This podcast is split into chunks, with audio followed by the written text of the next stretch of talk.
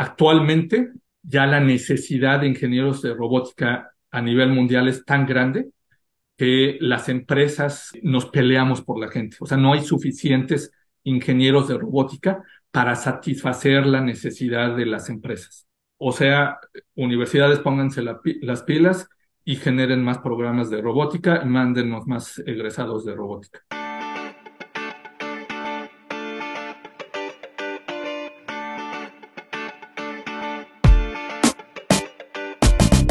Buenos días, soy Juan Manuel Aguaxin y esto es Digitalizados, el podcast donde platicamos sobre los retos que la era digital nos plantea.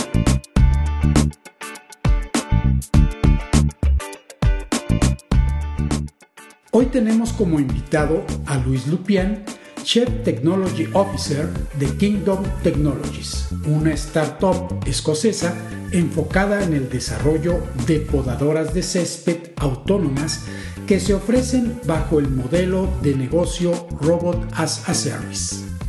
En este episodio platicamos sobre su recorrido profesional que va desde el periodo en que era académico al 100% hasta la posición que hoy ocupa en Kingdom Technologies. Luis comparte detalles sobre su transformación de cómo fue involucrándose poco a poco en proyectos industriales de robótica en México, posteriormente en Alemania y ahora en Escocia.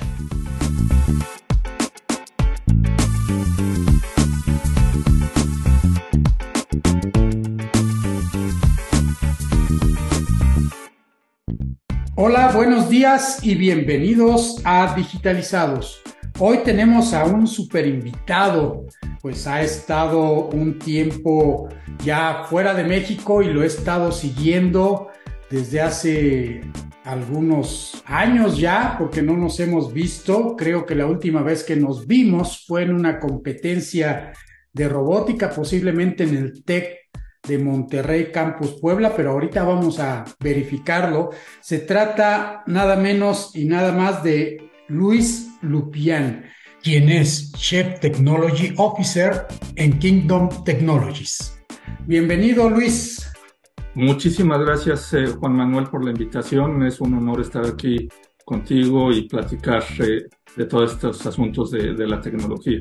Pues estaba tratando de acordarme cuándo fue la última vez que, que nos vimos. Según yo, posiblemente fue en un concurso de robótica ahí en el TEC de Monterrey Campus Puebla o posiblemente en las reuniones de la MESCOM?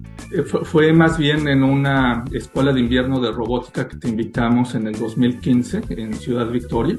Ah, eh, ya. Que nos hiciste favor de, aceptar una invitación para dar un, taller. Ahí fue la, última vez que nos vimos. Sí, recuerdo. en el 2015. Wow, pues ha pasado el tiempo muy rápido y ya van a ser casi 10 años de que no nos vemos, ya son 8. Esperemos que no pasen más. Sí, pues yo espero eh, pronto este, estar haciendo alguna visita a México.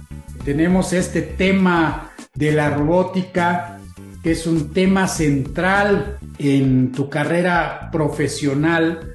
Eh, siempre has estado ligado a estos temas de la robótica. Platícanos un poco cómo ha sido tu historia, cómo llegaste a la posición a la que estás ahora. Yo empecé como profesor investigador eh, en, el área de robótica. Bueno, eso fue como eh, empecé a meterme en el área de la robótica. Mi área académica de estudio es eh, teoría de control.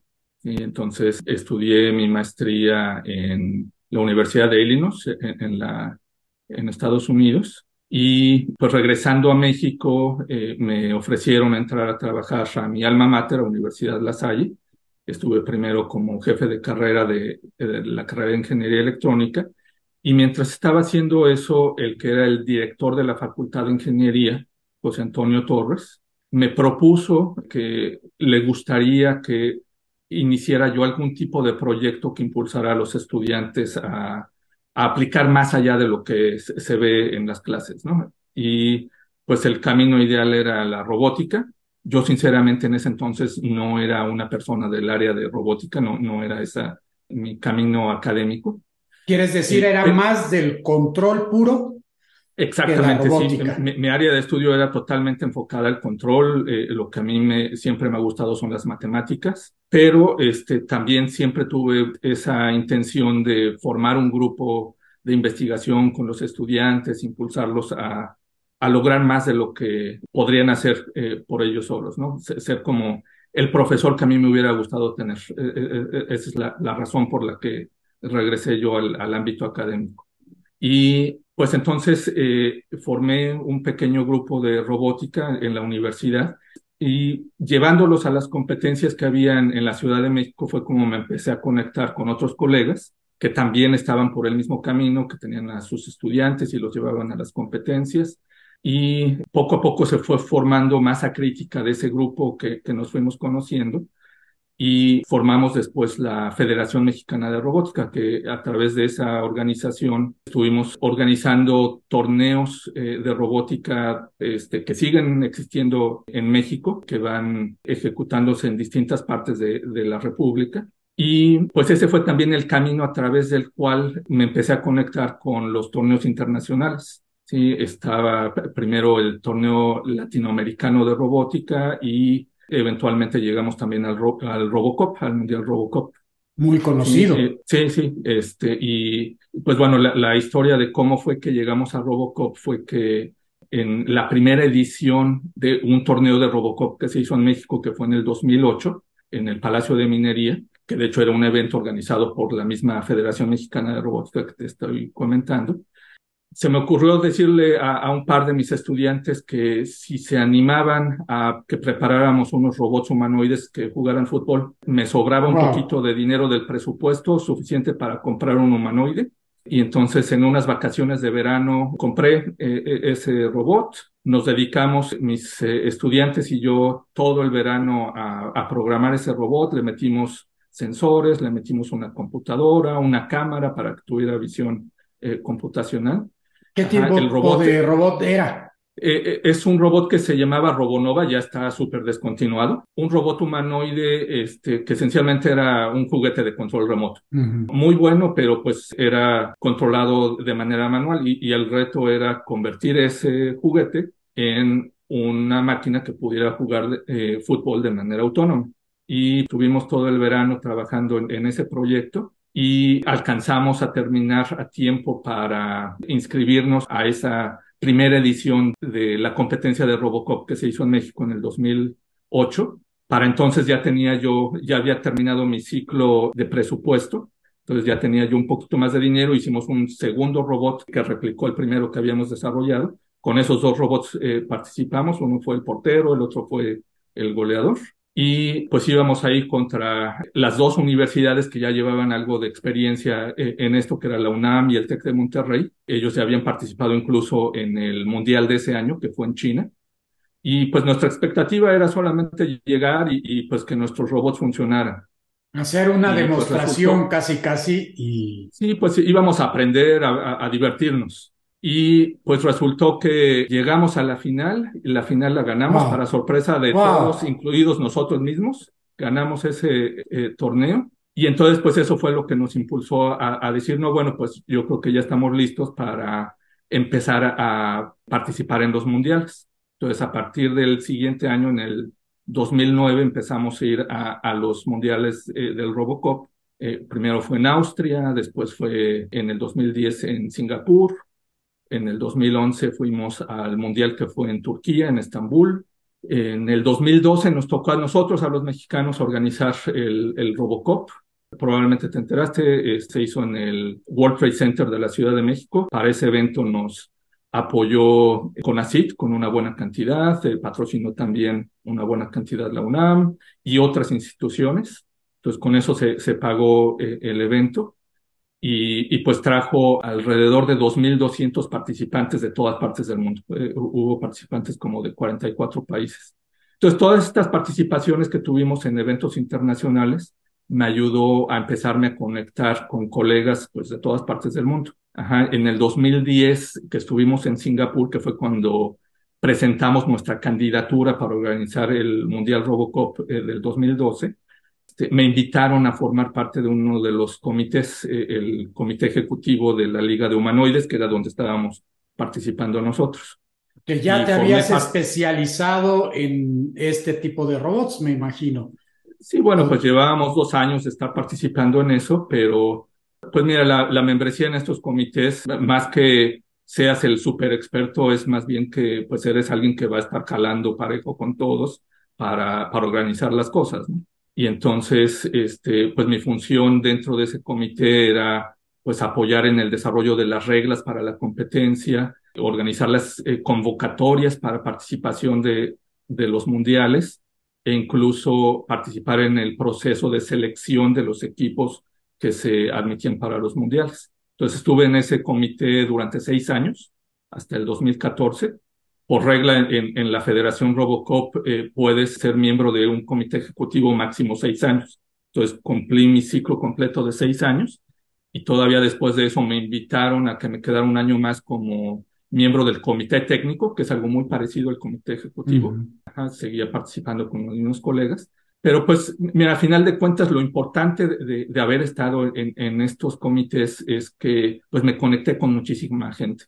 Ajá, y sobre todo, pues en el comité yo creo que fácilmente había un 40% de colegas alemanes y pues de muchos otros países, ¿no? Este, había gente regada por todas partes del mundo, pues lo importante era tener participación representativa de, de todas las regiones de, del mundo.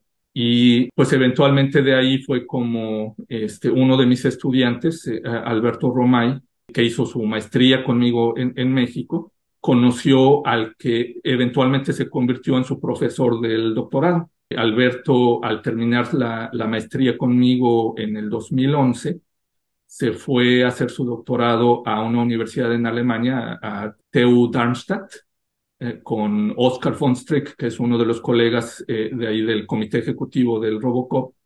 Y ahí Alberto hizo su, su doctorado y terminando el doctorado, él fundó una empresa, una startup con este, compañeros suyos eh, de, del doctorado e incluso también este, con, con su profesor eh, Oscar. Eh, la empresa, una empresa de robótica de inspección autónoma en, en la industria. Entonces, pues yo veía que mi estudiante Alberto pues ya había ido por ese camino. Yo seguía todavía para ese entonces eh, como investigador en la Salle, sí, pero pues como que me entró, eh, me empezó a entrar la cosquilla de, este, pues si mis estudiantes están logrando tanto éxito por este camino que yo mismo les tracé, ¿por qué no intentarlo hacer yo también, no? Y pues más o menos por esas épocas también sentí yo como que el mundo académico ya me, me frenaba, como que ya me, eh, más que impulsarme a lograr las cosas que yo quería, de repente sentí como que ya la burbuja de la academia me estaba restringiendo demasiado. Entonces, pues eventualmente pensé empezar a buscar oportunidades y resultó la coincidencia de que justo cuando estaba yo eh, con esa cosquillita, se acercaron a mí unos exalumnos míos de ahí de, la universidad, de Universidad de La Salle, donde estaba dando yo clases. Ellos ya habían formado una empresa de, eh, de desarrollo de software y les había entrado la idea de que querían diversificar su, eh, su operación, querían ahora hacer robótica. Entonces wow. habían empezado ellos ya por su cuenta. A ellos ya un... estaban haciendo un poco de robótica o tú llegaste con ellos. No, no, no. Eh, eh, ellos eh, empezaron este, con, con, su empresa de software, ¿sí? Y tenían la idea de hacer un robot comercial y de hecho empezaron a intentarlo sin eh, tener una idea clara de cuánto esfuerzo les iba a tomar. Y pues eventualmente se dieron cuenta que era mucho más complicado de lo que habían pensado y entonces se les ocurrió acercarse a mí este, para invitarme a, participar con ellos en la empresa. La empresa se llama eh, Rumi, Rumi IT. De hecho, este, probablemente hasta los has visto en la televisión, han, han tenido mucho, mucha exposición en, los medios en México. Entonces, pues me invitaron para ayudarles a, levantar la primera versión de ese robot.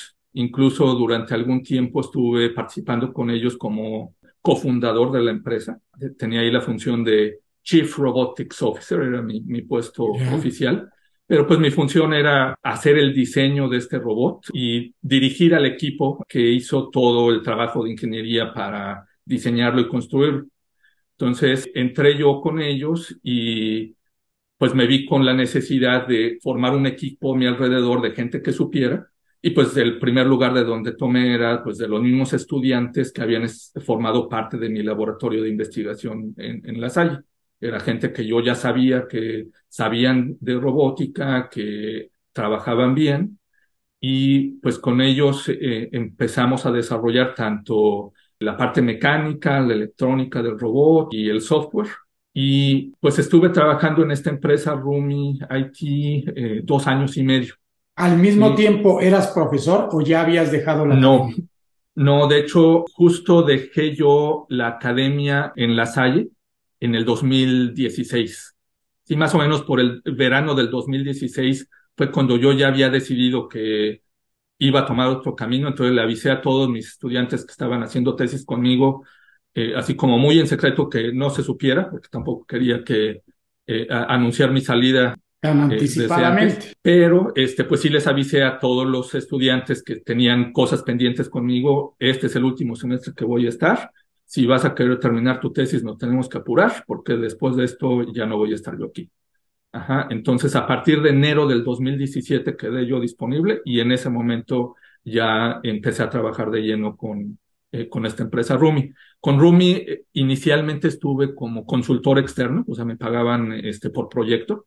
De hecho, eh, lo primero fue proponerles un proyecto de seis meses, donde hicimos un prototipo súper barato, muy rápido. la computadora era una Raspberry Pi y pues funcionaba el robot, pero no, era el, diseño óptimo, sobre todo desde el punto de vista de autonomía, pues los sensores eran este, bastante simples. este, no, no teníamos un, un LiDAR ni nada así, teníamos sensores ultrasónicos para detectar obstáculos, entonces era un nivel de autonomía bastante simple, pero pues era lo que ellos esperaban como una primera iteración de, ese producto. Un y una producto vez que orientado más a la educación posiblemente. No, fíjate que la idea original con la que ellos se acercaron a mí es que querían un robot humanoide para uso doméstico, un asistente doméstico, sin brazos ni nada, o sea, no, no, nada de manipulación, pero sí tenía que ser un robot que pudiera interactuar verbalmente con, con la gente ajá, y que pudiera navegar de manera autónoma dentro de la casa. Ajá, uno de los casos de uso de los que hablábamos era hace de cuenta que te fuiste de tu casa, está en la casa tu robot y de repente te das cuenta que se te olvidaron las este, llaves de la oficina. Entonces te conectas con tu robot, este robot, eh, por favor, hazme favor de ir a buscar este, por todas las recámaras este, en donde dejé mis, mis llaves. Ajá, y entonces ya el robot busca, las encuentra y te avisa, sí, están en la recámara encima de la cama. Ese era uh, uno de los casos de uso. ¿sí? Pero la cosa es que, bueno, desarrollamos ese prototipo, se presentó en uno de los eh, Talent Lands en Guadalajara y pues rápidamente nos dimos cuenta de que para poder satisfacer la expectativa del mercado de consumo, el nivel de autonomía que teníamos en ese robot iba a tener que ser mucho mejor. Ajá, y eso significaba meterle sensores mucho más caros, una computadora mucho más cara que pudiéramos darle inteligencia, instalarle ROS y poder hacer ciertas funciones de inteligencia artificial. Y entonces el problema es que para poder tener un producto que tuviera todas esas características, el precio se elevaba demasiado.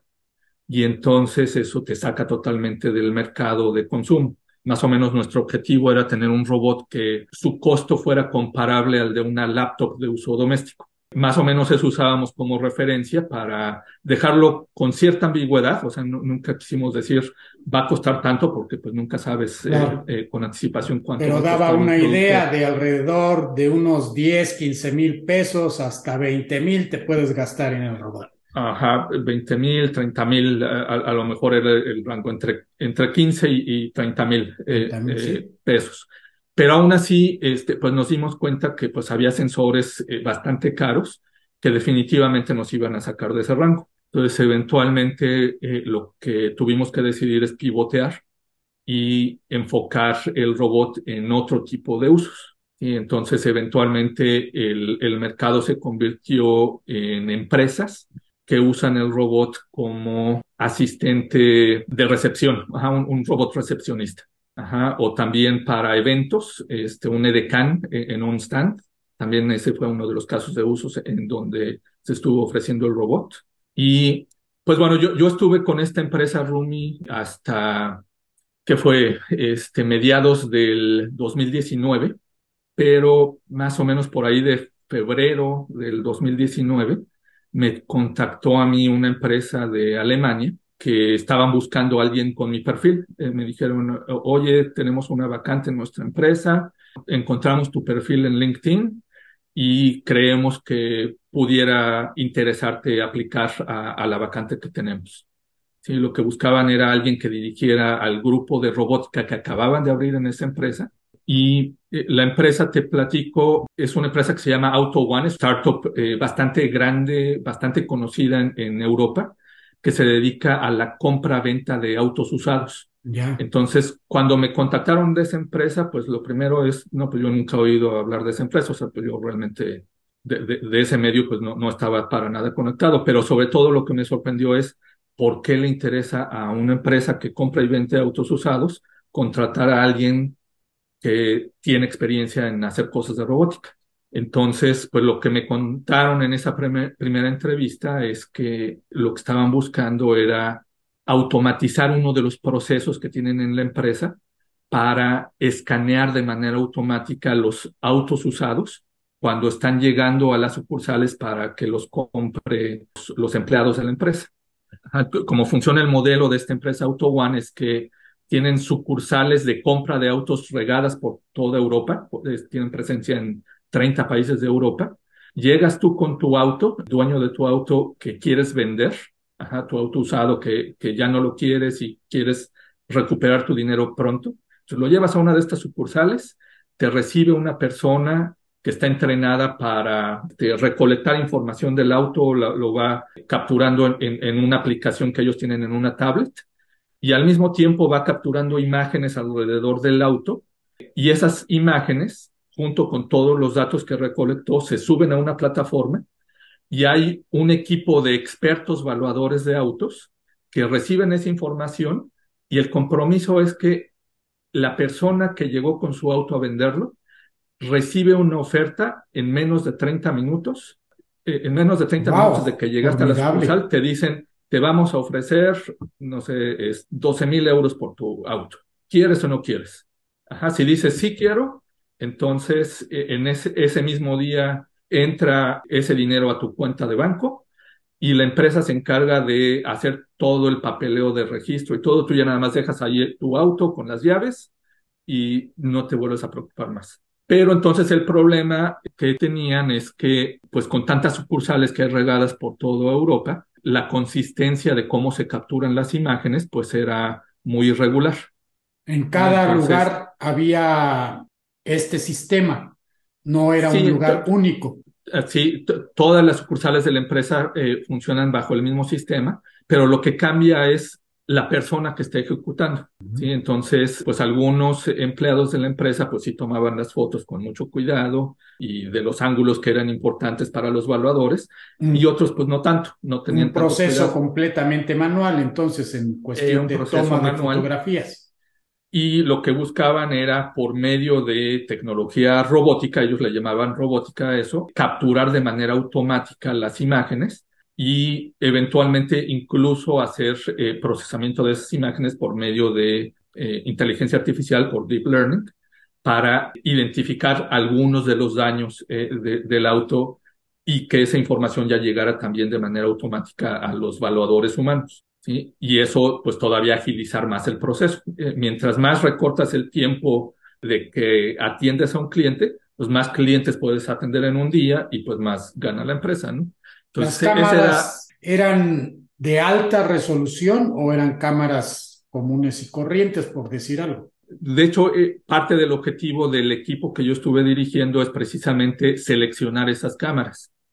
Entonces, pues empezamos con cámaras muy simples eh, de tipo de, de seguridad de las CCTV cameras y eventualmente pues nos dimos cuenta que si necesitábamos cámaras mucho de mucho mayor resolución, de, muy alta velocidad de disparo, ¿sí? entonces pues tuvimos que estar iterando. Como parte de mi trabajo, este, pues tuve que montar un laboratorio de pruebas en una de las sucursales Entonces montamos una estructura con truces, así para poder montar cámaras en varios ángulos y poder montar luces, que también eh, la iluminación era un factor importante.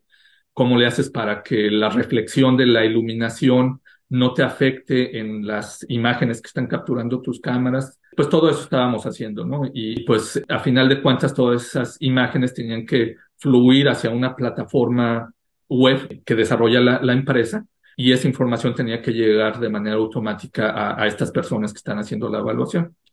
Pero entonces estuve con esta empresa Auto One ocho meses, nada más.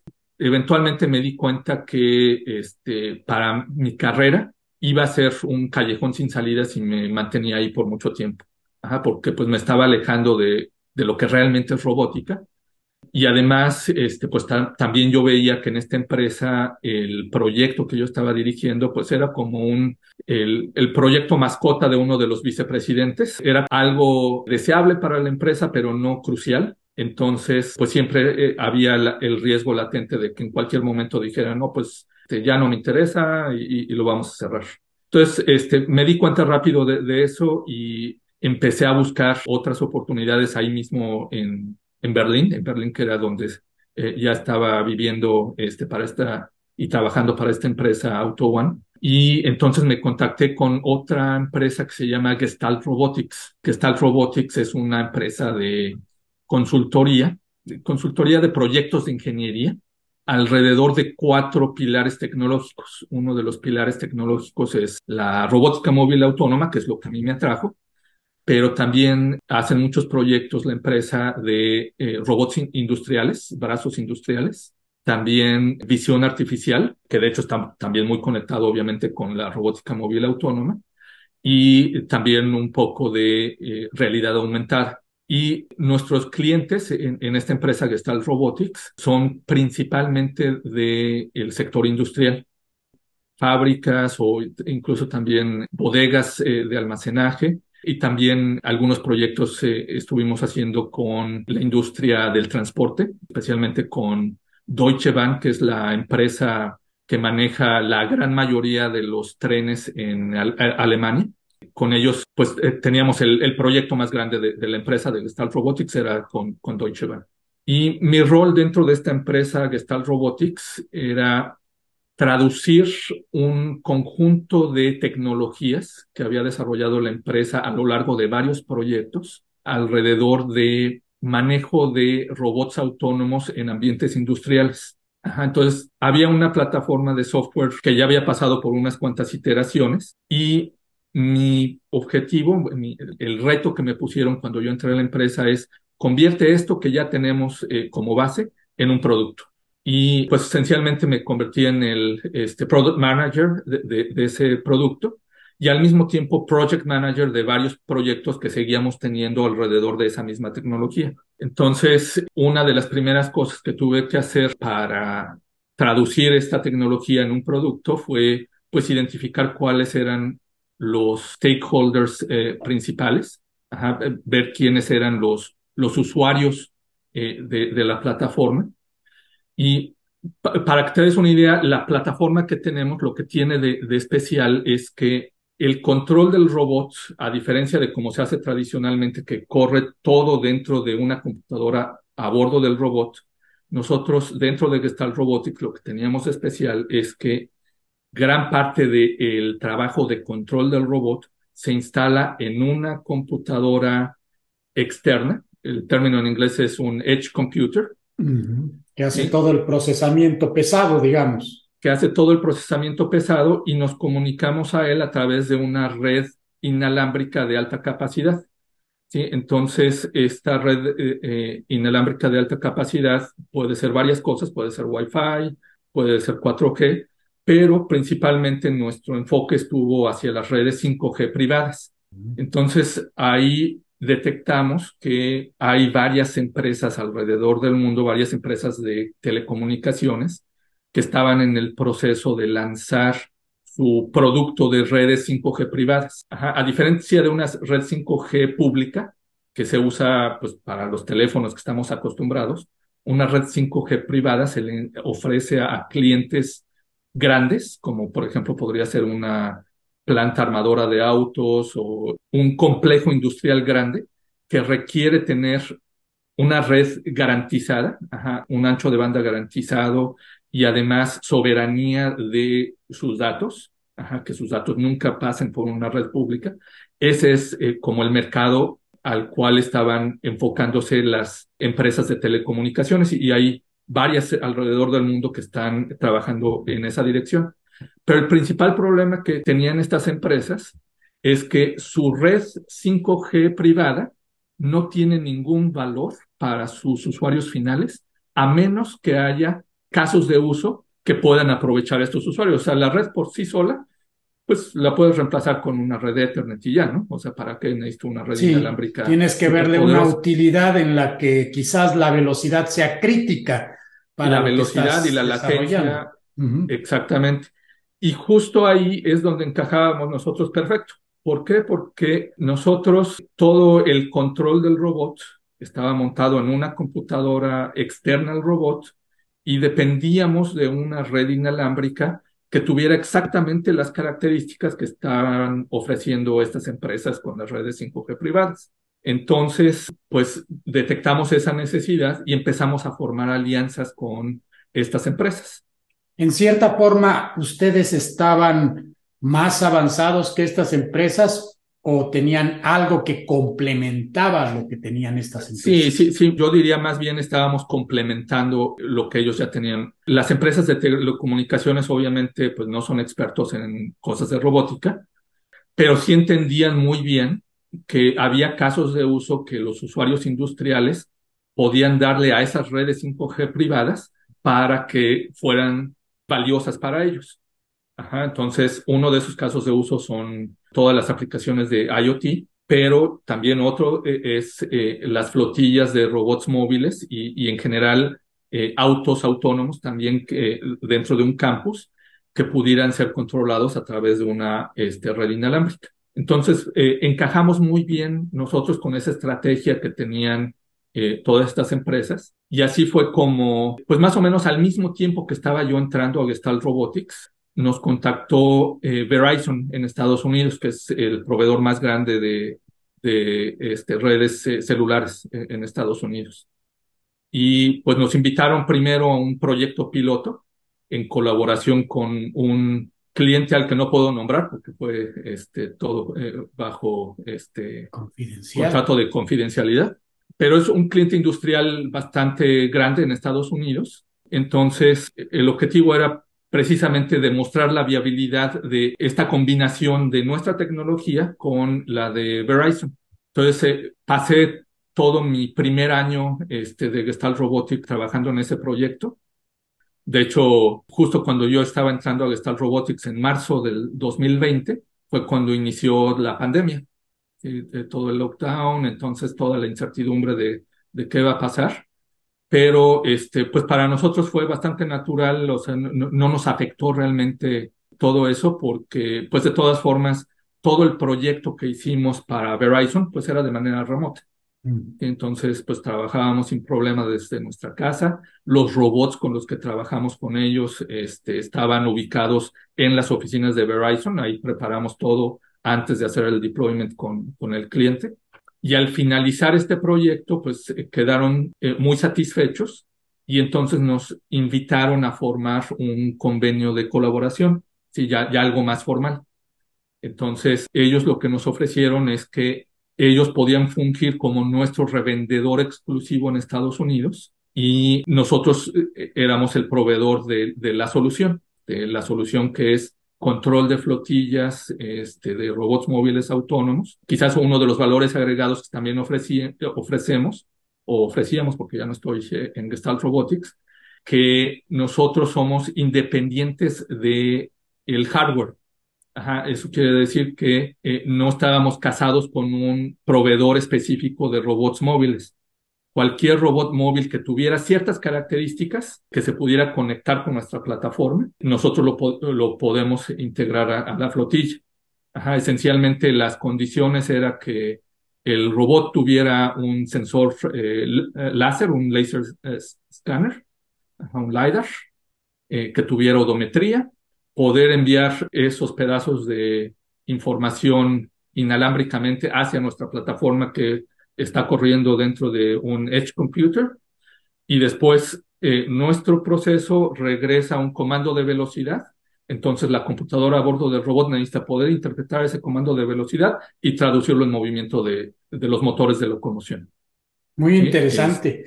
Todo esto me suena a algo que comentaste hace rato, que es esta herramienta de ROS, y no puedo evitar preguntarte si estaban utilizando ROS en este sistema. Sí, sí, sí, totalmente. Este, de, hecho, eh, son realmente pocas las empresas eh, que están haciendo robótica móvil autónoma y que no utilizan ROS. Son casos contados, este, casi, casi te, los puedo decir con, con, una sola mano. El caso más notable es una empresa que se llama Brain eh, OS, y más o menos la, idea que ellos tienen es igual, hacen un sistema operativo para controlar robots de eh, distintos tipos, son agnósticos a, la plataforma de hardware de robots, igual que la plataforma de nosotros de Gestalt Robotics, pero nosotros decidimos irnos por el camino de ROS. Y pues la, razón pues es eh, bastante obvia, o sea, hay, una comunidad bastante grande, eh, tienes un, una plataforma sólida a partir de la cual puedes empezar a desarrollar. Si hubiéramos tenido que desarrollar todo desde cero, pues eso significa invertirle años en tener algo comparable a lo que puedes hacer con ROS y para entonces ya estás atrás de todos los demás. Sí, entonces lo ideal y el camino que han seguido prácticamente todas las empresas que trabajan eh, con robótica móvil es partir eh, de ROS, puede ser ROS 1 o ROS 2, y modificando módulos, agregando funcionalidad, conectando con con otras cosas que no son parte de ROS y con eso construyes algo que da valor más allá de lo que eh, ROS como base eh, te da. Ahora, aquí también me surge otra pregunta. Eh, para ti y para mí que hemos trabajado con este tipo de plataformas, pues se nos hace un tanto a lo mejor natural que el camino sea por ahí, pero muchas veces en el mundo industrial, cuando tú hablas de estas herramientas, están muy casadas con el sistema operativo Linux. Y a veces, pues los industriales cuando escuchan Linux le tienen cierto temor porque saben que es un sistema operativo en el que todo mundo puede colaborar. Y pues ahí mi pregunta entonces es, qué tanto podemos confiar de estas plataformas porque combina Linux, combina ROS, que ambas son plataformas en las que hay una comunidad que está contribuyendo y no pertenecen propiamente dicho a una empresa que lo esté comercializando. Sí, bueno, mira, hay varios ángulos para responder esa pregunta. Uno de los ángulos es la confianza desde el lado de la seguridad empresas muy tradicionales, sobre todo en, el ramo de la manufactura, pues ven a estos proyectos de software libre como algo que, pues como tú dices, todo mundo le está metiendo mano y entonces pues no sabes qué tan seguro puede ser. Pero, pues bueno, ya que estás en el medio, entiendes que eh, eso realmente no es una restricción. De hecho, cuando formamos esta alianza nosotros con Verizon, una de las primeras condiciones que nos pusieron, eh, pusieron para poder lanzar oficialmente el producto es eh, hacer, pasar por un proceso de validación de la seguridad que se llama un pentest. Ajá. Eh, contratas a una empresa de seguridad, expertos en evaluar la seguridad de tu sistema. Eh, entonces, haces una reunión con ellos, les explicas cómo es tu arquitectura, ellos van tomando notas y hacen un plan de cómo atacar a tu plataforma y entonces le sueltas tu plataforma, ellos durante unos días realizan todo su plan de ataques y te regresan un reporte en donde te dicen la lista de todas las vulnerabilidades que encontraron de tu plataforma. Y entonces, pues ya que sabes eh, eh, que tienes la recomendación explícita de un experto, pues entonces regresas y resuelves todas esas vulnerabilidades. Y en el caso de ROS, pues sí hay una vulnerabilidad grande cuando trabajas en un sistema multicomputadora, y es que ese sistema de tópicos para comunicar datos de un lado a otro requiere que estén abiertos todos los puertos bidireccionalmente entre todas las computadoras. Y eso pues en un ambiente académico, en un laboratorio de investigación está, está bien. Aceptable. Pero pues obviamente en, en, un ambiente industrial eso es una pesadilla para la gente de sistemas. Entonces, pues de las primeras cosas que tuvimos que hacer es cómo le hacemos para que ese tráfico de ROS que está viajando entre el robot y el Edge Server solo use una cantidad mínima de puertos. Entonces, no te puedo decir cómo lo resolvimos porque esa es como la receta secreta de Gestalt Robotics. Claro. Eh, pero eh, el hecho es que este, ese gran problema que se reportó de este análisis que nos hizo esta empresa de seguridad, lo tenemos ya bien resuelto. Esencialmente lo que te puedo decir de manera muy genérica es que el tráfico ya no viaja de manera abierta a través de TCP/IP, sino que usamos unos túneles encriptados, ajá, con una tecnología que nosotros este, desarrollamos. Y cada uno de esos túneles solamente necesitamos uno hacia arriba y uno hacia abajo por cada robot y es todo. Ajá. Entonces, por ese lado, quedó resuelto este asunto de, de, la seguridad por el lado de la comunicación eh, con, con, este desarrollo que hicimos dentro de nuestra plataforma. Pero por otro lado está también este, el hecho de que estás integrando módulos de varios este, lados, o sea, Linux, como tú lo mencionabas hace rato, pues es algo que está desarrollado por una comunidad eh, global. Entonces, seguido aparecen vulnerabilidades que se descubren de uno u otro módulo y entonces, eh, pues tú tienes que estar muy a las vivas para descubrir eso y este, remediar eh, todas esas vulnerabilidades que, que se descubren. Entonces, esto, si lo haces de manera manual, pues nunca acabas. Entonces, lo que tienes que hacer es integrarlo a tu proceso de CI/CD, de Continuous Integration, Continuous Development, y ahí hay pruebas que tú puedes ejecutar de manera automática para evaluar la seguridad de los módulos que están integrando a tu software. Entonces, una vez al día corres este proceso y se te entrega un reporte de qué nuevas vulnerabilidades hay. Mientras no haya nuevas vulnerabilidades, no te preocupas. Y en el momento que aparece una vulnerabilidad, pues este, ya asignas una tarea a, algún, alguien del equipo de desarrollo para que la resuelva. Entonces es parte del, del proceso al que nos tuvimos que meter para poder formar este y como te digo, son muchas empresas, la gran mayoría de las empresas que están metidas en cosas de robótica móvil autónoma, desarrollan su solución basada en, en ROS. Entonces, pues es algo ya muy común. Y ya es tan común que incluso ya hay eh, empresas de seguridad que están enfocadas a analizar la seguridad de soluciones de robótica. Eh, de hecho, la, más conocida es una empresa española, eh, que de hecho fue uno de los candidatos que estuve evaluando para cuando estábamos seleccionando quién iba a ser nuestro pentest para nuestra plataforma. Resultó que son los más caros también. Entonces decidimos irnos no por el más barato, pero sí por alguien que estuviera más dentro del rango de nuestro presupuesto y que además era una empresa que, que nos había recomendado el mismo Verizon, una empresa con la que ellos ya habían trabajado antes. Entonces sabíamos que lo que sea que mm, resultara de ese proceso, iba a satisfacer la necesidad eh, de Verizon de validar nuestra seguridad. Sí, esas cosas se, se, resuelven, esa confianza de, de, de, la industria en tu plataforma.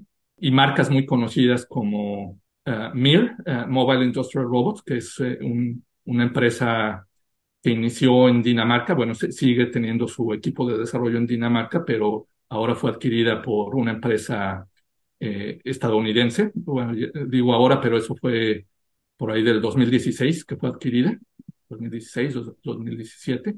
Teradyne eh, adquirió a Mir, es la misma empresa que adquirió a Universal Robots, la empresa de, cobots eh, que también es danesa.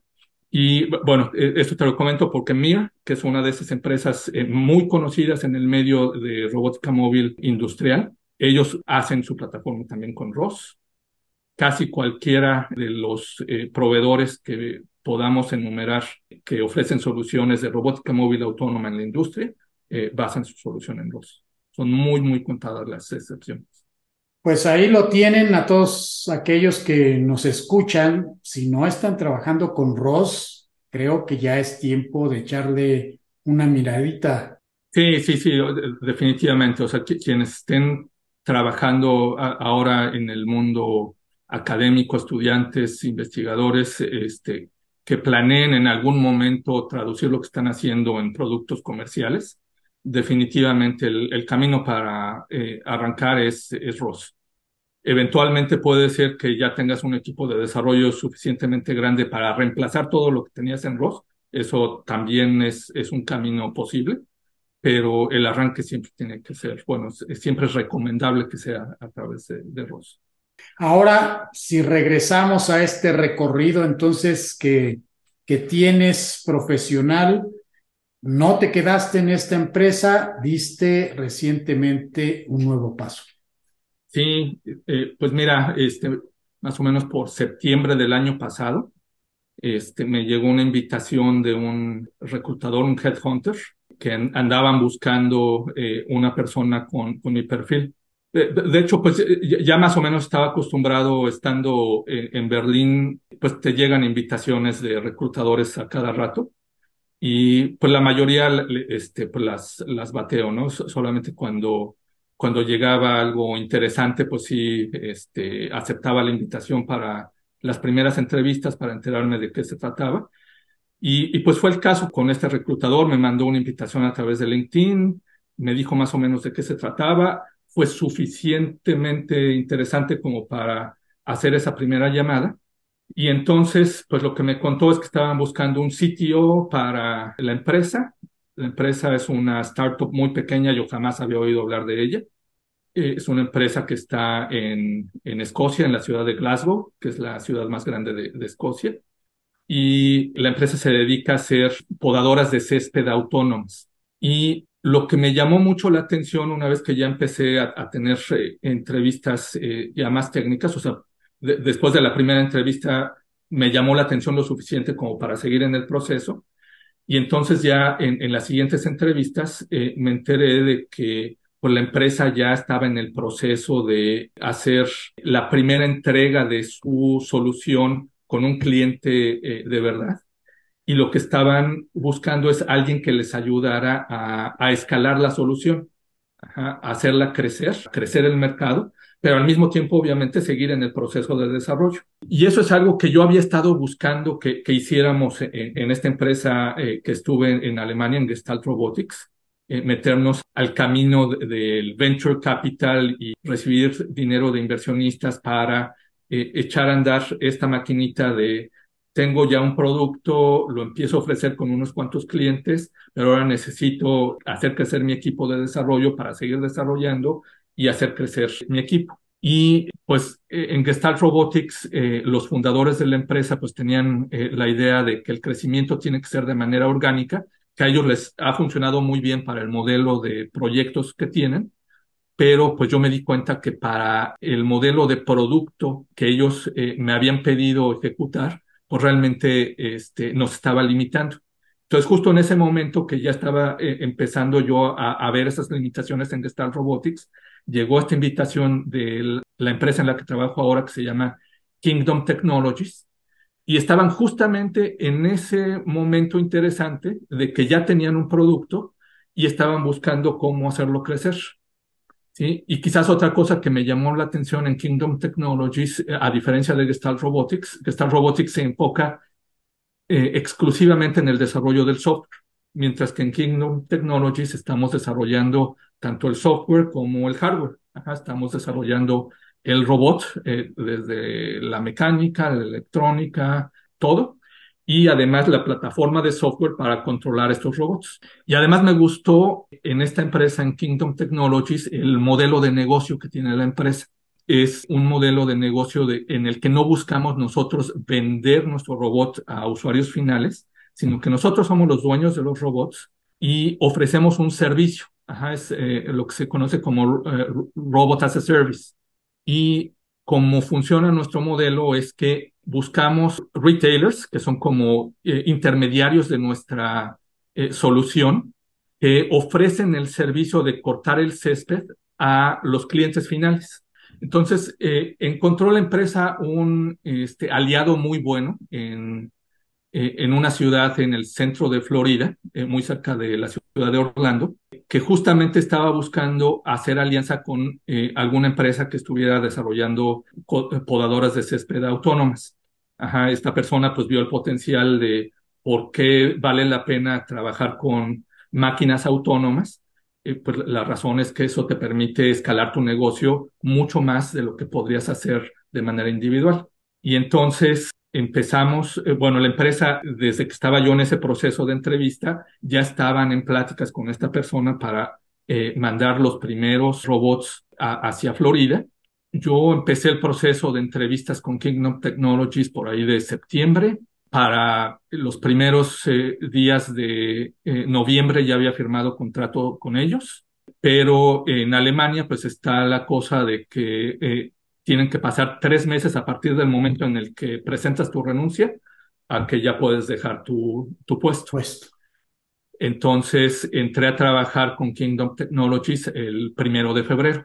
entonces en todo ese lapso, eh, pues la empresa estuvo este, trabajando en poner en operación esos primeros robots con nuestro revendedor de, de nuestra solución en Florida y pues era la primera vez que esos robots entraban en operación ya de manera formal con un cliente de verdad. Antes de eso, pues eh, había estado el equipo de desarrollo haciendo pruebas en un jardín que tenemos atrás de nuestra oficina y en uno que otro eh, campo deportivo que hay eh, acá en la zona en Escocia, pero pues eran pruebas a lo mejor una hora este, y ya te lo regresas al laboratorio, como en ambiente muy controlado. Y ahora es la idea verdaderamente una startup que está en sus inicios, digamos. Sí, sí, sí. De hecho, la empresa es pequeña. Este, ahora somos, este, no estoy seguro si 14 o 15 empleados. Y pues bueno, ahorita el, el objetivo que tenemos es con esos robots que ya están ahí, este, pues primero empezar a cobrar, empezar a, a generar eh, ingresos. Ajá. Ahorita son solamente dos robots que tenemos en operación pero este, ya se produjo el segundo cargamento de robots que están por llegar en las próximas semanas a Florida. Este, mandamos seis nuevos robots que se van a poner en operación y con eso lo que buscamos es eh, pues demostrar crecimiento para obtener este, más inversión que necesitamos para hacer crecer nuestro equipo de desarrollo. Ya tenemos una nueva versión del robot que está a punto de cerrarse el diseño, que, que es para nosotros la versión 1.4 que está, esperamos cerrar a finales de este mes el diseño, y, se van a producir 25 unidades eh, de, de, ese robot. Excelente. ¿Qué características tiene este robot?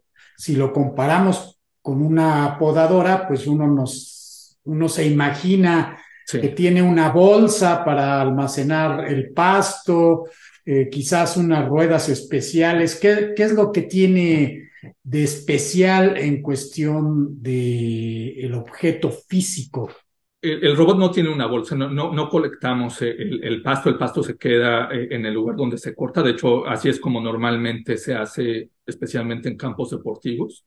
Y tiene dos ruedas traseras, extracción eh, diferencial, tiene una rueda de apoyo en el frente, tiene una carcasa de plástico, también con algunas partes eh, metálicas para robustez, y pues lo importante son los sensores eh, que le dan autonomía. entonces, hay al frente un, un LiDAR que, que, más o menos cubre unos 270 grados este, de campo de visión. Y además hay un eh, sensor GNSS, que es un GPS de alta resolución. Y realmente eso es lo que usamos para localización. El LiDAR en realidad más que como eh, parte de la autonomía, que es lo que harías normalmente en un robot de interiores. Eh, el LiDAR más bien lo usamos para detectar obstáculos. Ajá, obviamente una de las características importantes cuando estás operando una máquina que tiene este, navajas que están viajando a alta velocidad, pues es la seguridad, ¿no? Eh, no, no, quieres que tus usuarios corran un riesgo por el uso de, de la máquina. Entonces, el LiDAR es una de esas características de seguridad detectamos obstáculos, que incluye a seres humanos. Entonces, cuando el robot sabe que hay algo que no puede atravesar, se detiene y se espera a que ese obstáculo se mueva. Y el sensor GNSS, que es el que nos da la localización, ese, lo que hacemos es que hay un mapa preestablecido que se construye a, partir de un Google Maps. Hasta de cuando tenemos una vista de Google Maps del eh, puede ser un campo deportivo, que de hecho ahora nuestro cliente allá en Florida es una escuela secundaria y le estamos cortando todos sus campos deportivos. Tienen campo de béisbol, de fútbol americano, de fútbol, soccer que le llaman ellos, entonces es fútbol. y ahí el cliente directo es la escuela. ¿O hay otro el cliente final es la escuela, ajá, y nuestro intermediario es un proveedor de servicio para la escuela. Que se especializa en dar ese servicio de cortar el pasto, ya sea. Exactamente, es un especialista en cortar el, el césped y él está usando nuestra solución para poder ofrecer su servicio. Entonces, nosotros lo que hacemos es, con una vista de Google Maps, marcamos la región que queremos eh, cortar. Y entonces, una vez que ya está delimitada esa región, marcamos también las zonas que queremos que el robot evite. Ajá, este, por ejemplo, en un campo de béisbol, pues a lo mejor hay partes donde eh, son medio escabrosas, entonces eh, no necesitamos que pase por ahí el robot. Y entonces ya que tenemos eso, se hace un plan de la trayectoria completa que va a seguir el robot. Se planea por anticipar. Y ese eh, sensor GNSS es lo suficientemente preciso, con una precisión de uno o dos centímetros, podemos repetir esa trayectoria que ya está trazada de manera bastante consistente. Entonces, tenemos además una cámara a, bordo del, del robot. Y esa cámara eventualmente la vamos a usar para poder detectar objetos por medio de inteligencia artificial, pero por el momento el uso que se le está dando es que tenemos unos operadores que están acá en, Glasgow, que están monitoreando la operación del robot. Cada vez que el robot encuentra algún problema, entra en acción eh, uno de los operadores y lo saca del problema. A lo mejor puede ser que el robot este, se cayó en un hoyo y ya el plan que tenía de la trayectoria ya no le ayuda a salir pues entonces necesita que el operador este, con un joystick le mueva, lo saque y entonces ya puede seguir haciendo lo que estaba haciendo. Y pues obviamente no queremos tener nosotros un operador de robot por cada, eh, por cada robot, eso no sería escalable. Eh, ahora que tenemos este, pocos robots en operación, pues este, es lo que tenemos que hacer, sobre todo porque todavía estamos este, obteniendo mucha retroalimentación del usuario. Estamos descubriendo muchas cosas que en laboratorio pues no habíamos visto pero el objetivo es llegar a un nivel de autonomía lo suficiente como para que cada operador pueda manejar una flotilla de a lo mejor 40 robots cada uno. Y entonces, pues sí estamos usando empleados humanos, pero podemos multiplicar la capacidad de cada uno de esos operadores humanos por 40. Este, ahora imagínate eh, haber usado a ese operador humano para cortar el pasto, pues nada más puede cortar eh, eh, operar una máquina manual a la, vez. ¿no? Claro. Entonces, eh, pues hacia allá va y pues de hecho, uno de los valores principales que, que, tienen estas soluciones, sobre todo en un mercado como Estados Unidos, es la dificultad de encontrar la mano de obra para hacer este tipo de trabajos. Ajá, o sea, podrías pensar, no, pues es que le están quitando ustedes el trabajo a mucha gente, pero pues, ¿dónde está esa gente? O sea, e, ese es realmente el problema. Los salarios para un trabajo de ese tipo no pueden ser lo suficientemente altos como para que alguien se anime a tenerlos. Hay muchas otras industrias que a partir de la pandemia están sufriendo ahora por contratar gente. Están los McDonald's, por ejemplo, que tienen dificultad para contratar gente que atienda sus restaurantes. Y es la misma situación que hay con este tipo de tareas este, mundanas. Imagínate estar este, horas bajo el sol empujando una máquina para cortar el pasto pues no solo es este, cansado, este, pues también es, pues como que hay otras tareas que son eh, más productivas, más satisfactorias para la gente, ¿no? Entonces, la tendencia es utilizar las máquinas para liberar a la gente de estas tareas eh, mundanas y dar un paso más allá, ¿no? Que cada Encontrar tareas que tengan más valor. Exacto, cada nueva tecnología que, que llega, este, pues eh, causa una transformación en la sociedad y a veces las necesidades de la sociedad son las mismas que están obligando a, a, que evolucionen estas tecnologías, ¿no? Esta es la, la plataforma que estamos eh, ofreciendo nosotros eh, ahora. Muy interesante y creo que da una mirada al futuro. Sí, yo, creo que a, a, lo mejor yo pensaba esto que, que era el futuro hace unos 15 años de, hecho, cuando yo daba clases de robótica en la universidad, una de las cosas que les recalcaba siempre mucho a mis estudiantes es, esta, esto que te estoy enseñando de robótica móvil no nada más es algo divertido, interesante, de verdad es algo que se va a convertir en un negocio importante dentro de algunos años.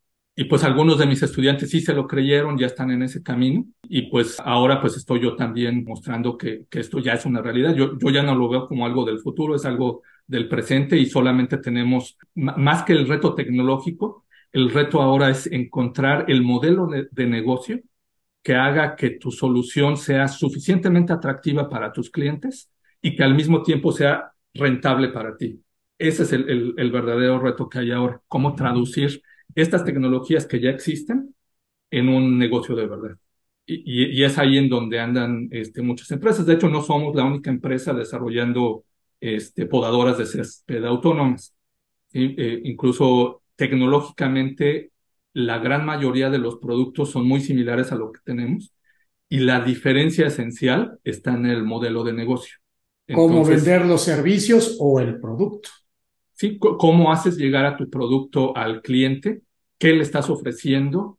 ¿De qué forma se lo estás ofreciendo? Ajá, un, un, modelo de negocio sería vender el robot y, y, ya tú te encargas de tu robot y ya, ¿no? Y otro modelo de negocio es el que tenemos nosotros, en el que nosotros somos el dueño del robot y lo que ofrecemos es el servicio, ¿sí? Y entonces tenemos un ingreso constante, predecible además, y que puede crecer cuando vendes tú un producto, pues este, tuviste una ganancia inicial por la venta de esa unidad solamente y para seguir eh, creciendo, pues tienes que vender más y más unidades. Y, y, con el modelo que tenemos nosotros, con una base de, eh, de unidades que tengamos en operación, seguimos teniendo este, ingresos de manera constante. Entonces son modelos de negocio diferentes. La cuestión es encontrar cuál es la fórmula que satisface las ne necesidades del mercado al mismo tiempo que te da a ti este, ganancias, que, que te justifica mantener tu operación. Ahora, háblanos un poco sobre la legislación de estos robots. Yo considero que es un punto importante, sobre todo cuando envías un robot de Escocia a Estados Unidos, que no ha de ser lo mismo que utilizar un robot americano. De por sí, ese robot americano ya debe de seguir ciertas normas y asegurar ciertos puntos para que pueda operar. Sí, mira, hay, hay normas de seguridad eh, que, que tienes que cumplir, pero más que por legislación, es por cuestión de, de los seguros.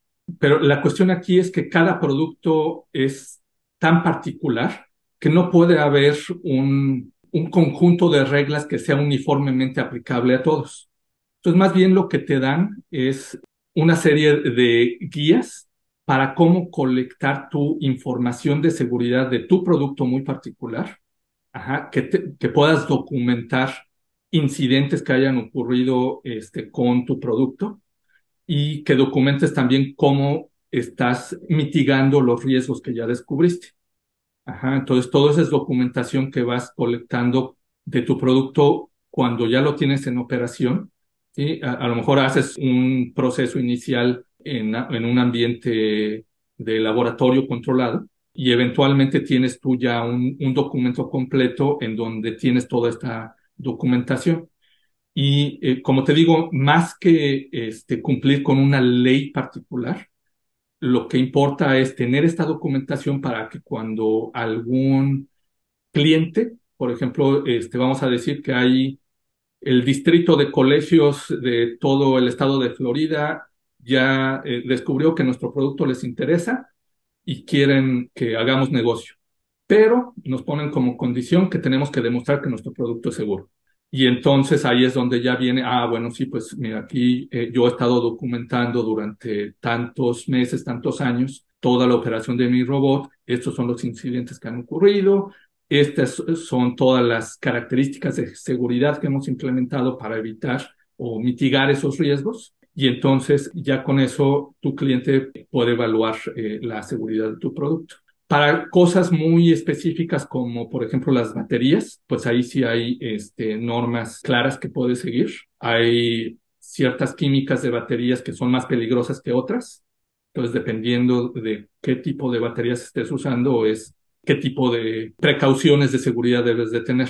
En general, todas las baterías basadas en litio son muy propensas a fallar, este, a sobrecalentarse y incluso a veces a quemarse, pero siempre y cuando tú tengas los circuitos de control adecuados para garantizar que en caso de un cortocircuito no va a haber eh, más corriente eh, de vida en tu eh, batería y que tu cargador jamás va a poner más allá del voltaje especificado para el tipo de baterías que tienes, siempre y cuando tengas esa electrónica adecuada para manejar tus baterías, con eso lo tienes resuelto.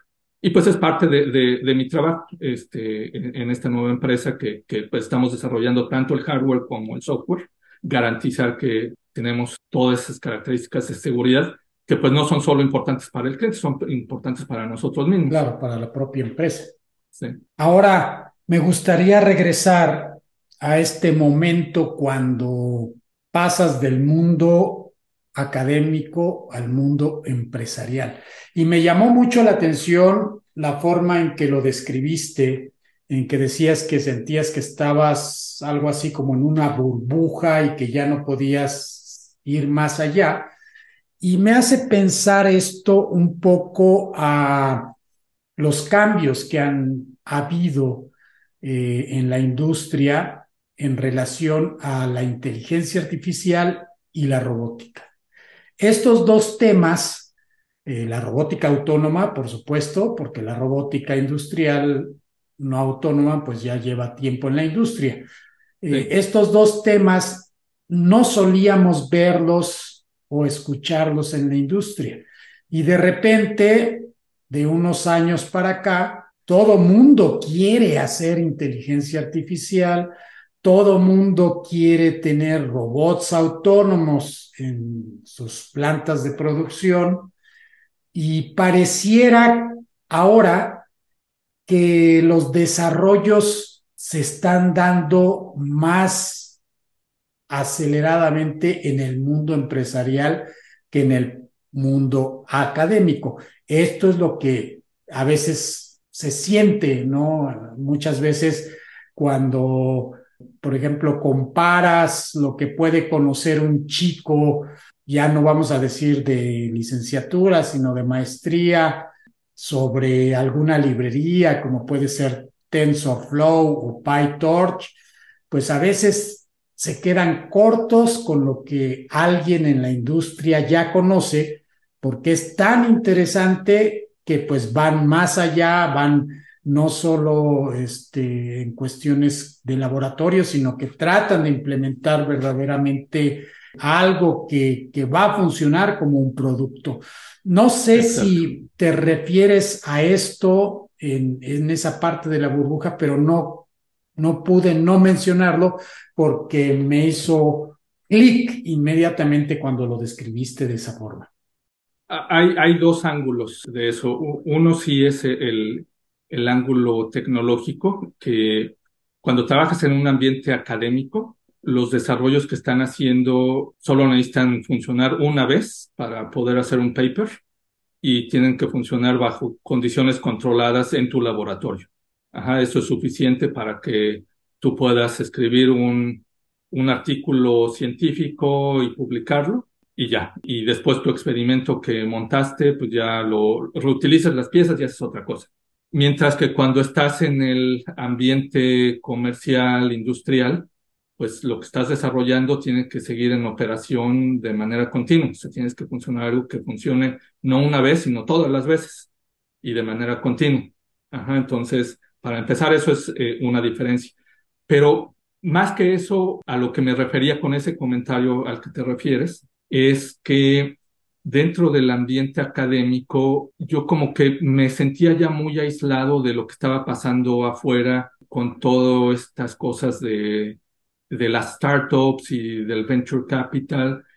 De hecho, a partir de que eh, me salí yo del ámbito académico, me di cuenta que había muchísimas cosas ya en, en México que yo ni siquiera me imaginaba. O sea, a, lo mejor había oído hablar de eh, que existían las aceleradoras y los fondos de inversión, pero estando yo como investigador, como que no era algo que, conectara mucho conmigo todavía. Pero ya estando afuera, me di cuenta que eso era a, a, donde me tenía que enfocar. Y además me di cuenta de que contactos académicos pues no iban a ser suficientes para mí para tener éxito en, en ese ámbito fuera de la academia. Entonces, una de las primeras cosas que hice eh, a partir del momento que decidí que, iba a dejar la academia es empezar a conectarme con todo mundo en LinkedIn.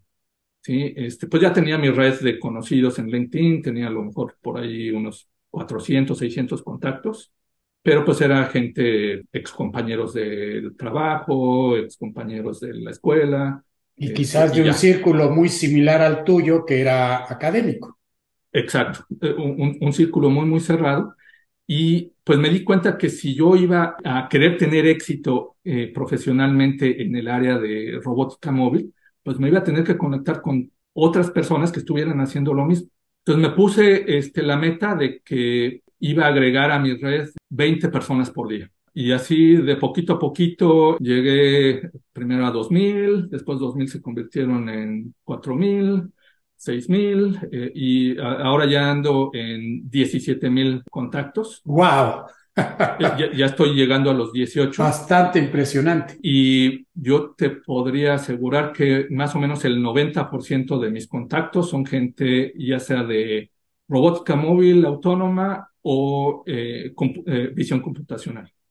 he, tratado de curar muy bien mi red de contactos y yo creo que eso fue una de las cosas principales para que me descubrieran estos reclutadores y me invitaran a, aplicar a, las oportunidades que, que me trajeron, pues primero a Alemania y ahora acá a Escocia. Te decía también esto de que las aceleradoras y el venture capital, pues para mí era algo que sonaba así como muy remoto, eh, que, estaba fuera de mi esfera eh, de la academia pero en cuanto dejé la academia, pues eso se convirtió en algo esencial. Entonces, a través de esta eh, empresa Rumi, eh, este, que te comenté al principio, Rumi entró en un programa de aceleración con una aceleradora que ya no existe, que se llamaba Numa, eh, que estaba en la colonia Condesa y en la Ciudad de México, de hecho muy cerca de la Universidad La Salle, y entraron a un proceso de aceleración. Entonces, ahí me empecé a conectar yo con gente y eventualmente me invitaron a que me inscribiera a un eh, diplomado de emprendimiento. Y ahí fue donde aprendí muchísimas cosas que pues yo no conocía, o sea, dentro del ámbito académico, pues yo dirigía proyectos tecnológicos y escribía artículos para publicar y hacía nuestros robots para ir a las competencias y hasta ahí eh, terminaba mi, mi, esfera este, de acción. Ese diplomado, ¿quién lo impartió? Es esta aceleradora que te digo, Numa. Eh, Numa de hecho, Numa ya no existe. De, hecho, tenía presencia en varios países. Eh, nació en Francia, pero también tenían en India, en Alemania, en México, obviamente. Y no me acuerdo en dónde nació. había Numa en varias partes del, del mundo. Esencialmente funcionaba como una franquicia en donde había un modelo de operación y un manual para los talleres que ellos ofrecían. Y eh, en México, esta eh, aceleradora Numa estaba patrocinada por uno de los venture capitals que tiene más éxito ahora en México, que es uh, AllVP, que es eh, All es las siglas de los fundadores. Este fondo de, capital pues está detrás de, de varias startups muy exitosas en México pues ahí tuve esta oportunidad de conectarme este, con varias personas que estaban en el mundo eh, del emprendimiento. Tomé este diplomado que me ayudó mucho a mí a abrir esta visión de cómo traducir las cuestiones tecnológicas en negocio, que eh, lo de negocio es algo que a mí me faltaba. Tenía yo un poquito de, eh, de antecedente de haber trabajado en IBM. Trabajé en IBM los primeros años después de salir de la licenciatura eso me, ayudó, yo creo que este, me dio un perfil distinto a la mayoría de los investigadores, pero definitivamente esos años que estuve en IBM no era suficiente como para yo sentirme ya con la confianza de aventarme al, ruedo de, del emprendimiento. emprendimiento. Y entonces, este, pues la experiencia de haber pasado por Rumi fue, eh, para empezar, este, muy buena para mí. Este diplomado de Numa también fue crucial en mi camino. Perdón, a nivel de personas, ¿quiénes fueron los que impartieron ese curso? ¿Eran Yo creo mexicanos, que son, nombres que a lo mejor no, no reconoces. Una de las chicas que dio eh, los talleres está ahora eh, en, en, LinkedIn como parte de Microsoft. Hay otra que se fue a Google. Todos los que estaban ahí eran gente del ecosistema alrededor de, este eh, fondo de inversión de OVP. La mayoría de ellos eran empleados de Numa. Ajá. Entonces están estas dos chicas que fueron muy exitosas, que se fueron una a LinkedIn, la otra se fue a, Google.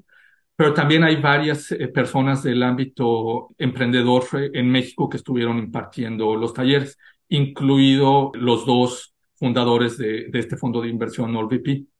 Pues muy interesante este recorrido que has hecho y estás haciendo, creo yo, algo que a ti te encanta, porque siempre has estado conectado con esa parte del control y después de la robótica. Y considero que, pues por los proyectos que has realizado, tienes una muy buena visión de lo que podría suceder ahora en la robótica para el futuro. Sobre todo, pues estamos viendo avances que todo mundo está notando y del cual todo mundo habla, que es este famoso chat GPT o GPT, como quieran llamarlo.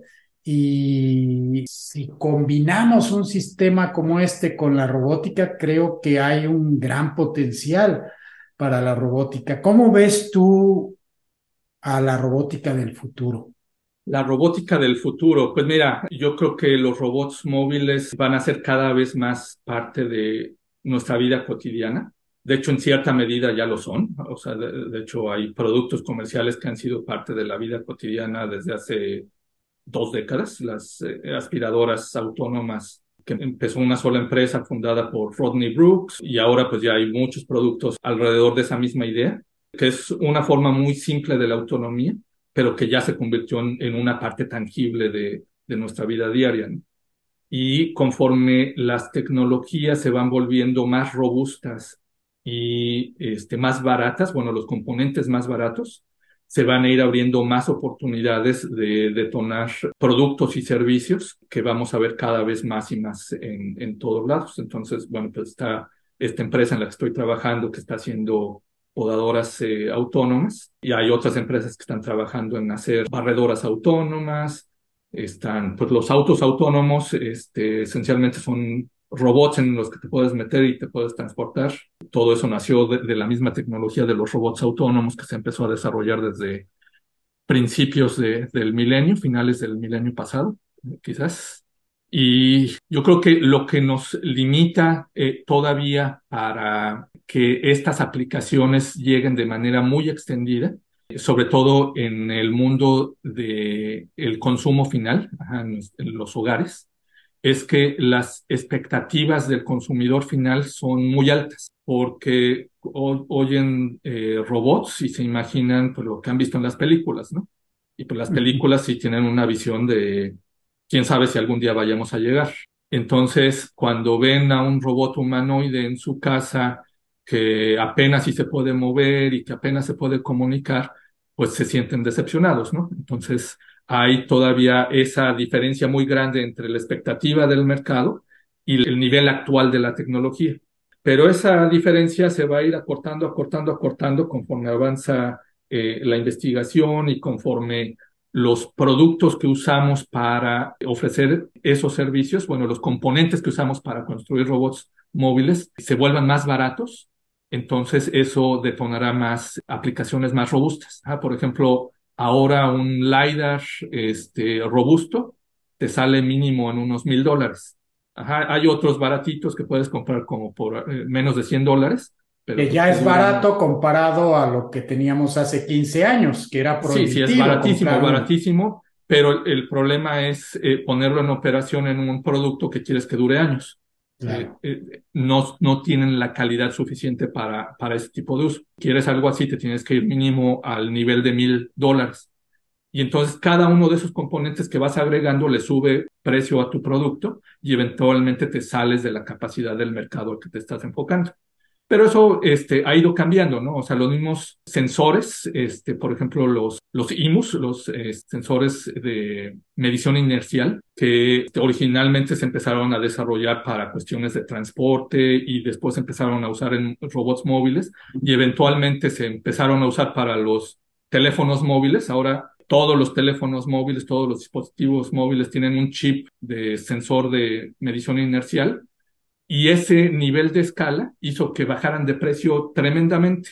Y ahora ya uno de esos chips te sale en menos de un dólar, salen centavos, y entonces ya integrarlo dentro de un producto se vuelve totalmente transparente, ya, ya, ya no lo piensas, ya tiene que ser parte de, tu solución.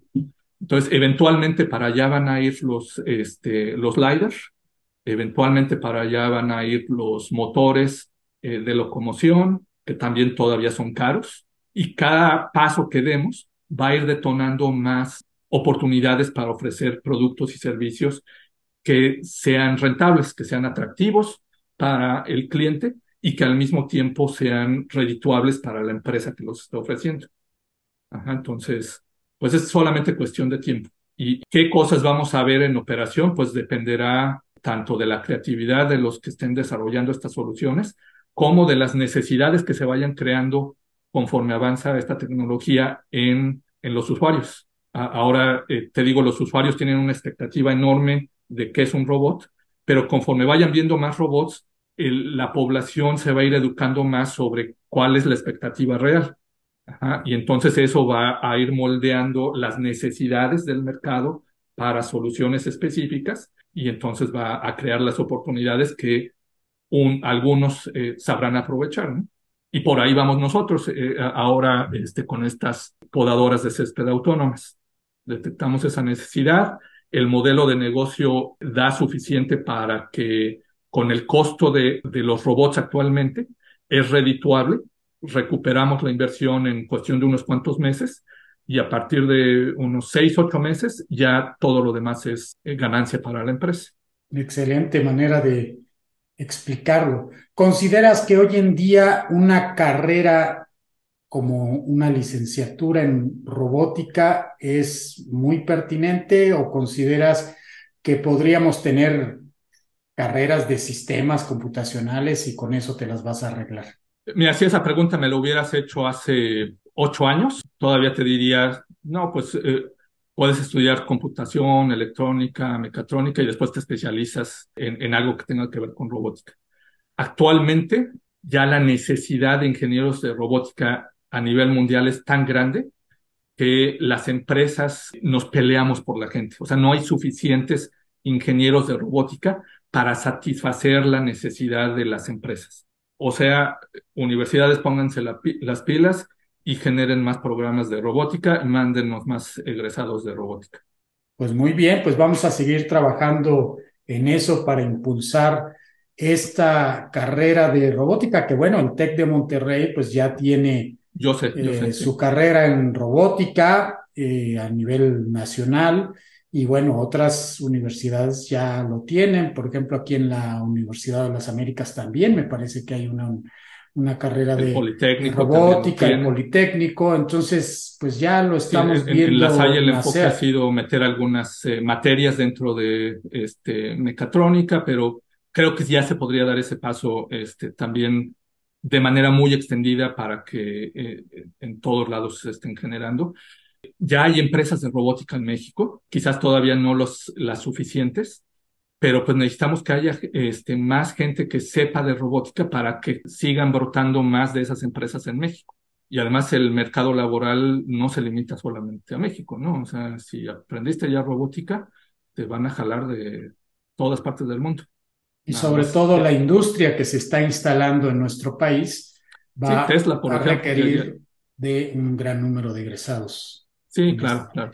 En todos lados se va a seguir necesitando cada vez más este, ingenieros de robótica móvil autónoma, de inteligencia artificial, machine learning. Ya, no es algo del futuro, ya, eh, ya, es el, el presente. Bueno, pues ahí lo tienen a estudiar robótica si les gusta el tema y bueno, nos gusta tanto a Luis y a mí que ya hemos dejado pasar el tiempo, pero bueno, estamos tan a gusto platicando que no nos damos cuenta ambos, ¿verdad? Eh, vamos a pasar a la parte final de este podcast que incluye algunas preguntas un poquito más personales, muy breve. Y bueno, pues lo primero que a mí me viene a la mente es cómo ha cambiado tu vida eh, porque pues pasaste de vivir en la Ciudad de México, estabas viendo a, a Berlín y de Berlín te vas a Escocia, es muy reciente a lo mejor para hablar sobre cuestiones generales de Escocia, pero bueno, nos puedes dar también tus primeras impresiones. ¿Cómo ha cambiado tu vida? Pues mira, eh, yo creo que el shock más grande fue este, cuando nos cambiamos de México a Berlín. Pues para empezar eh, eh, fue la barrera del idioma. Tanto mi esposa como yo llegamos este, sin saber alemán. Bueno, yo había tomado un semestre de alemán cuando estaba en la licenciatura y, eso era todo lo que sabía yo de alemán. Entonces, afortunadamente, dentro del ámbito laboral, la gran mayoría de las empresas internamente operan en inglés, especialmente esta empresa Auto One, que fue a la que llegué yo primero. Yo creo que 5% de los empleados eran alemanes y todos los demás éramos eh, recién llegados de alguna otra parte del mundo. De hecho, me encantaba mucho esa empresa Auto One porque entrabas y veías gente, por un lado, los rusos, por otro lado estaba este, latinoamericanos, por otro lado había este, gente de otros países de Europa, españoles, este, franceses, italianos, y yo, me sentía como cada vez que entraba a la oficina como si estuviera entrando a, una nave espacial de Star Trek, porque pues había gente de, todas partes del mundo. Y, eso fíjate que es algo que yo extrañaba mucho de cuando estudié este, mi, mi maestría en, Estados Unidos, en la Universidad de Illinois, donde estudié, pues, este, bueno, en general, las universidades en Estados Unidos eh, las, las muy reconocidas, pues atraen también gente de muchas partes del mundo. entonces esa fue como mi primera experiencia muy internacional. Y cuando regresé a México, como que eso fue lo que yo extrañaba mucho. Y este, pues llegando a, a Berlín en esta empresa, pues lo, lo recuperé. Berlín es una ciudad muy cosmopolita, o sea, no solo este, por esta empresa que te digo que había gente de todas partes del mundo, en general la ciudad este, es un polo que atrae a gente de todas partes del mundo. Y entonces es muy común en la calle que te encuentras gente de todas las nacionalidades y además la gran mayoría de la gente habla inglés.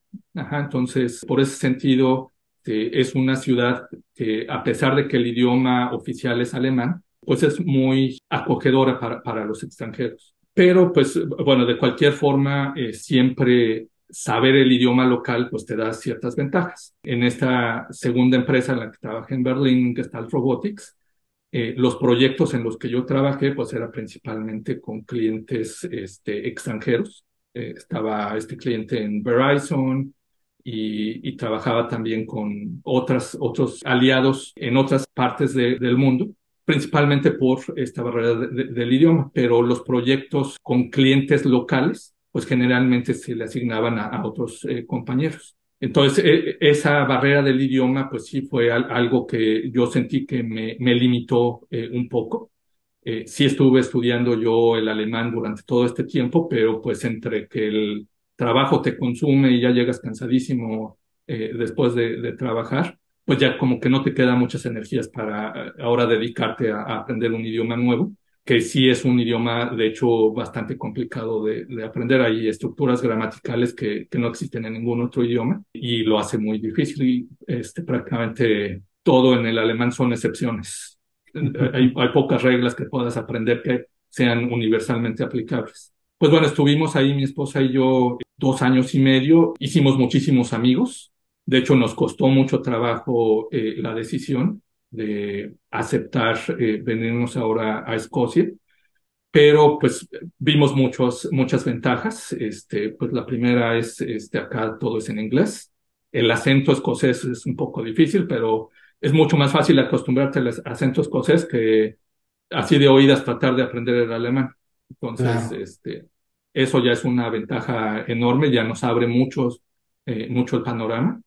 Y pues acá en, en Glasgow en particular este, hemos visto que la gente es extremadamente amistosa. De hecho, hasta nos ha sorprendido, o sea que la gente vas caminando en la calle, te saludan muy amablemente. La, gente en las tiendas este, que te atiende, siempre todo muy cordial. Y, eso es algo que también siento que en Estados Unidos no lo hay tanto. eh, Estados Unidos como que está muy dividido entre la gente que sí es muy progresista y que sí es muy, eh, acepta muy bien a la gente de fuera, Ajá. Y por otro lado está la gente que totalmente rechaza a, la gente de fuera, ¿no?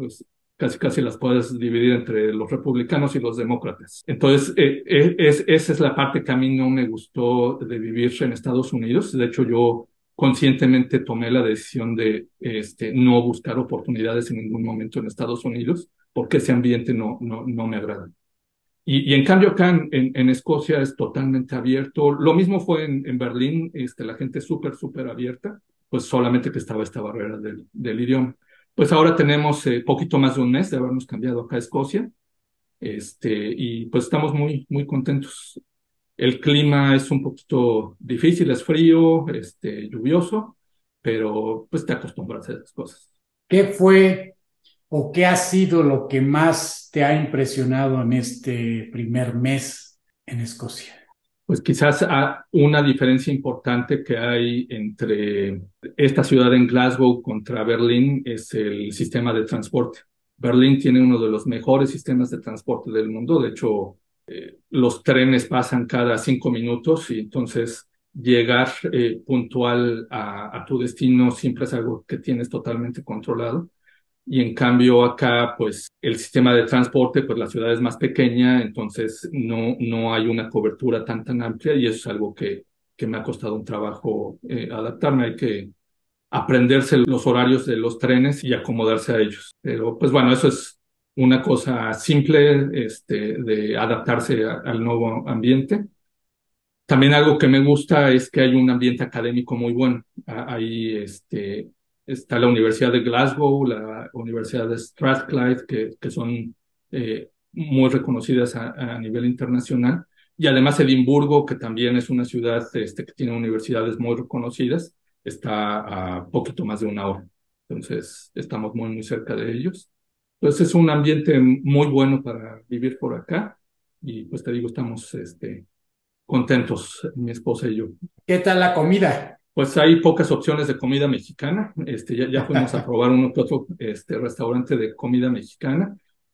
Yo diría este, mejores que los que encontrábamos en Berlín, eso sí, pero nada comparable a la comida auténtica en México.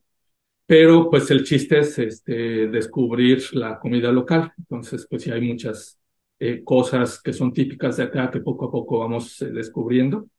De hecho, Mañana tenemos una reunión del trabajo en un restaurante que este, organizaron para dar la bienvenida tanto a mí como a, una, otra compañera que acaba de entrar.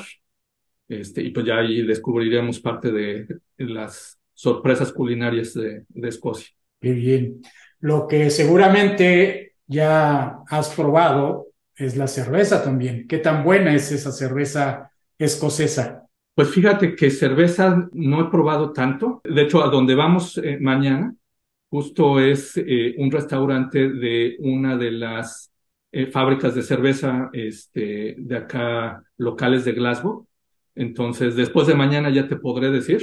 Lo que sí he probado es el whisky. Hay, hay destilerías de whisky por todos lados por aquí. Yo creo que esa es la actividad principal de la gente acá en Escocia, producir whisky y, tomarlo, pues ya, ya, estuve probando los, los whiskies por acá. Esa era precisamente la siguiente pregunta. Y bueno, qué bueno que estés disfrutando de estos momentos en tu nuevo hogar allá en Escocia. Y pues esperemos que vengas a México y nos puedas platicar todo esto de viva voz para que muchos más se animen a tomar un camino como el que tú has tomado. Creo que ha sido una muy buena decisión y puede servir como un buen ejemplo de perseguir sus sueños. Yo así lo veo. Has perseguido tu sueño, eh, te diste cuenta que podías hacerlo y pues ahora estás trabajando en algo que te encanta, creo yo. Sí, pero fíjate que lo que más este, orgullo me da es este, que varios de mis estudiantes de mi grupo de investigación eh, de robótica en La Salle siguieron también ese camino. Ajá, y algunos de ellos incluso lo siguieron antes que yo, y yo después los fui siguiendo a ellos. pues hay, hay varios de mis estudiantes bastante exitosos en este camino, regados por el mundo. Eh, y, eso es lo que a mí más, más satisfacción me, da de, de haber eh, estado en ese ambiente académico pues aún más orgullo de ver a todos estos estudiantes que han tomado ese camino y que muchas veces nos convertimos en alumnos de nuestros alumnos porque pues toman un camino que nosotros muchas veces también queremos seguir o nos inspira para seguir. Te agradezco mucho, Luis, esta súper interesante plática. Espero que tengamos la oportunidad de vernos por aquí en México. Eh, sabes que eres más que bienvenido. Si visitas México, no dejes de decirlo para que podamos organizar una reunión en la que todos te podamos ir a escuchar y nos platiques más sobre tus experiencias, saludarte que será más fácil a que tú vayas a cada uno de los lugares de todos. Eh, me, dará muchísimo gusto, eh, Juan Manuel, y, aprovechamos y vamos a comer comida mexicana de verdad. Claro que sí. Pues no me resta más que decirte hasta la próxima, Luis. Nos vemos, espero, aquí en México o, por qué no, allá en Escocia para tomarnos un buen whisky. Sí, bienvenido cuando quieras venir. Hasta luego. Hasta luego.